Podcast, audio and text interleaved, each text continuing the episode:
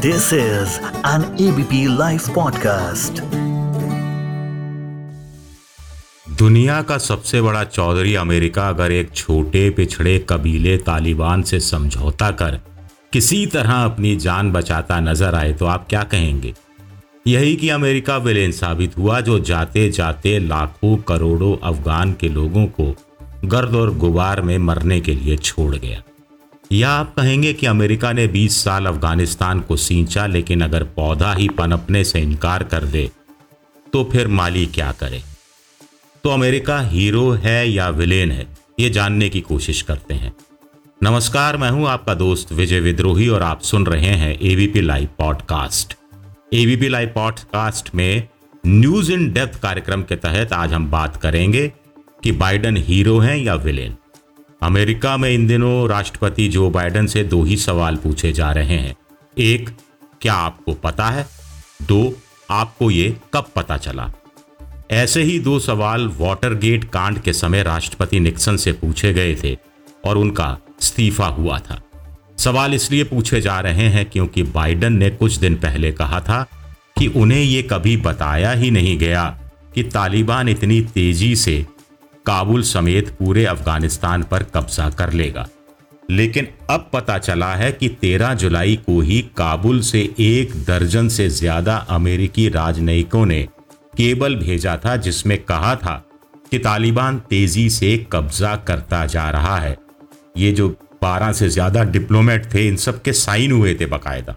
इन्होंने कहा था कि अमेरिका प्रशासन को अपने लोगों को बिना देर किए काबुल से निकालना शुरू कर देना चाहिए।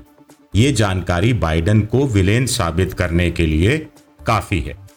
बाइडन ने अफ़गानिस्तान की जनता को मझधार में छोड़ा और साथ ही साथ वहाँ काम कर रहे अपने नागरिकों और मददगारों की जान भी खतरे में डाल दी।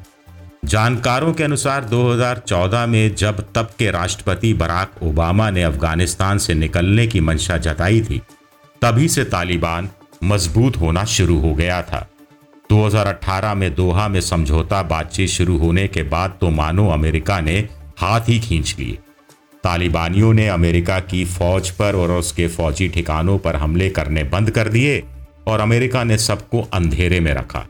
ट्रंप के बाद बाइडन राष्ट्रपति बने और उन्होंने भी साफ़ कर दिया कि अलकायदा को खत्म करना उनका मकसद था, जो पूरा हो गया।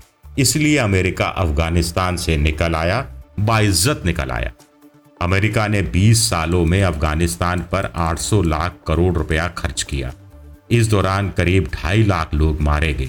अमेरिका और नाटो के करीब पाँच हज़ार सैनिक मारे गए। अफगान फौज और पुलिस के भी पचास साठ हज़ार लोग मारे गए। करीब एक लाख आम अफगानी मारा गया। इसमें 11 से लेकर पंद्रह हज़ार से ज़्यादा महिलाएँ और बच्चे शामिल हैं। इस दौरान पचास हज़ार से साठ हज़ार तालिबानी भी मारे गए। 2001 में अमेरिका ने सिर्फ़ 1300 सैनिकों को अफ़गानिस्तान भेजा था, लेकिन 10 साल बाद उनकी संख्या एक लाख, सवा लाख से ज़्यादा हो गई थी। बाइडन कह रहे हैं कि आगे लड़ाई जारी रहती तो और भी सैनिक मरते। इस हिसाब से देखा जाए तो बाइडन अमेरिका की जनता के हीरो होने चाहिए, जिन्होंने और ज़्यादा तबाही से बचा लिया। किसी भी देश की विदेश नीति तभी तक सफल है जब वो अपने देश के आर्थिक और राजनीतिक हितों को सुरक्षित रखे और उनको बढ़ावा दे। सवाल उठता है कि इस लिहाज से बाइडन कहाँ ठहरते हैं? वर्ल्ड ट्रेड सेंटर से टकराते दो दो हवाई जहाज़ों का वीडियो आज भी अलकायदा के आतंक से थर्राने के लिए काफ़ी है। 2001 में ऐसा हुआ था और पूरी दुनिया हिल गई थी। 9/11 जिसे कहते हैं 11 सितंबर को हुआ था। तब अमेरिका ने मोर्चा संभाला था और दुनिया को इस्लामिक आतंक से मुक्त करने का बीड़ा उठाया था। ऐसा करके अमेरिका ने इराक पर हमले, ईरान पर कड़े प्रतिबंधों, लीबिया, सीरिया की घेरेबंदी को जायज़ ठहरवा दिया था। ये अमेरिका की राजनीतिक कूटनीतिक जीत थी। इसके बाद ओसामा बिन लादेन को मारकर अमेरिका ने खुद को दुनिया का रहनुमा साबित किया। राष्ट्रपति बुश से लेकर ओबामा और ट्रंप से लेकर बाइडन तक यही सिलसिला चलता हुआ दिखाई देता है। ये सही है कि अफ़गानिस्तान से निकलने में अमेरिका ने काफ़ी देरी कर दी, लेकिन बाइडन ये बात अपने देश की जनता को समझाने में काफ़ी हद तक कामयाब रहे हैं कि आगे तबाही और आर्थिक बर्बादी के कई मंजर आने बाकी थे, जिससे उन्होंने बचा लिया। अमेरिका जनता की समझ में आ गया है कि अगर अमेरिकी फौजें अफ़गानिस्तान में अगले दस साल भी पड़ी रहती और इसी तरह लड़ती रहती तो भी यही हाल होना था, यही अंजाम होना था। ऐसे में बाइडन ने ठीक ही किया और वो हीरो हैं। लेकिन हीरो ने अमेरिकी नागरिकों की वापसी में देरी कर दी। उसकी भरपाई 6000 सैनिक काबुल एयरपोर्ट भेज कर की गई, लेकिन हीरो के सर पर रखा ताज तब तक हिल चुका था। अलकायदा और तालिबान पर जीत का जश्न मना चुकी अमेरिकी जनता को अब हवाई जहाज़ से गिरते लोगों से लेकर कंटीले तारों के ऊपर से बच्ची को उछालने वाली तस्वीरें विचलित कर रही हैं। महिलाओं पर बुरका पहनने से लेकर नौकरी करने पर पाबंदी के साथ साथ बच्चियों को स्कूल नहीं भेजने की धमकी भी हीरो की छवि पर भारी पड़ रही है। अगर बाइडन हीरो हैं तो विलेन तालिबान को होना चाहिए। क्यों? हीरो कोई कब बनता है जब वो किसी विलेन को मारता है? अगर ऐसा है तो सवाल उठता है कि ये कैसा हीरो है जो 20 साल लड़ता है और जाते जाते अपने ही सबसे बड़े दुश्मन को हथियार भी सौंप जाता है और गद्दी भी। बाइडन इसलिए विलेन है क्योंकि अमेरिकी प्रशासन को पता था कि अफगान सेना को दिए गए हथियारों में से करीब करीब आधे तालिबान के हाथ लग चुके हैं, लेकिन कोई कदम नहीं उठाया गया। यही हथियार अब तालिबान अपने नागरिकों और पत्रकारों को डराने, धमकाने के लिए काम में ले रहा है। बाइडन इसलिए विलेन है कि तालिबान के कहने पर बगराम जेल से पाँच हज़ार कैदी रिहा कर दिए गए। इसके बाद और ज़्यादा कैदी दूसरी अन्य जेलों से भी रिहा किए गए।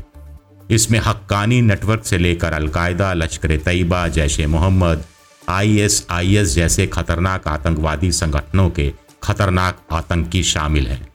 ये लोग जेल से निकलकर हथियार ही उठाएँगे और फिर तबाही ही करेंगे, ये भी तय है। वैसे ये बात भी सही है कि तालिबान ने समझौते का पूरी तरह से पालन नहीं किया, अमेरिका को अंधेरे में रखा और अफ़गानिस्तान की फौज और पुलिस और दूसरे कबीलों को अपने साथ गुपचुप तरीके से मिला लिया। ये बात अमेरिका को पता चलती तब तक बहुत देर हो चुकी थी। अमेरिका के साथ धोखा हुआ या अमेरिका ने जानते, समझते, बूझते हुए भी धोखा खाया, या फिर अमेरिका ने धोखा दिया? इन सवालों के जवाब ही तय करेंगे कि बाइडन हीरो हैं या विलेन।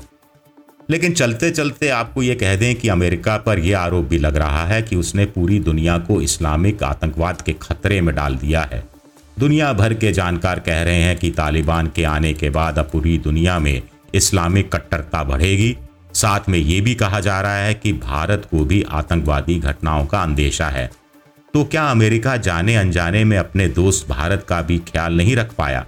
और जनता के बीच हीरो बनने के चक्कर में बाइडन ने भारत की स्थिति भी पूरे मध्य एशिया से लेकर एशियाई महाद्वीप में संकट में ला दी। इस सवाल पर आप विचार कीजिएगा। न्यूज़ इन डेप्थ में इस बार इतना ही।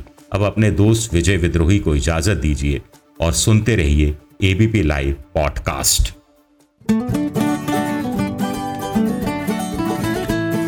This is an ABP Life podcast.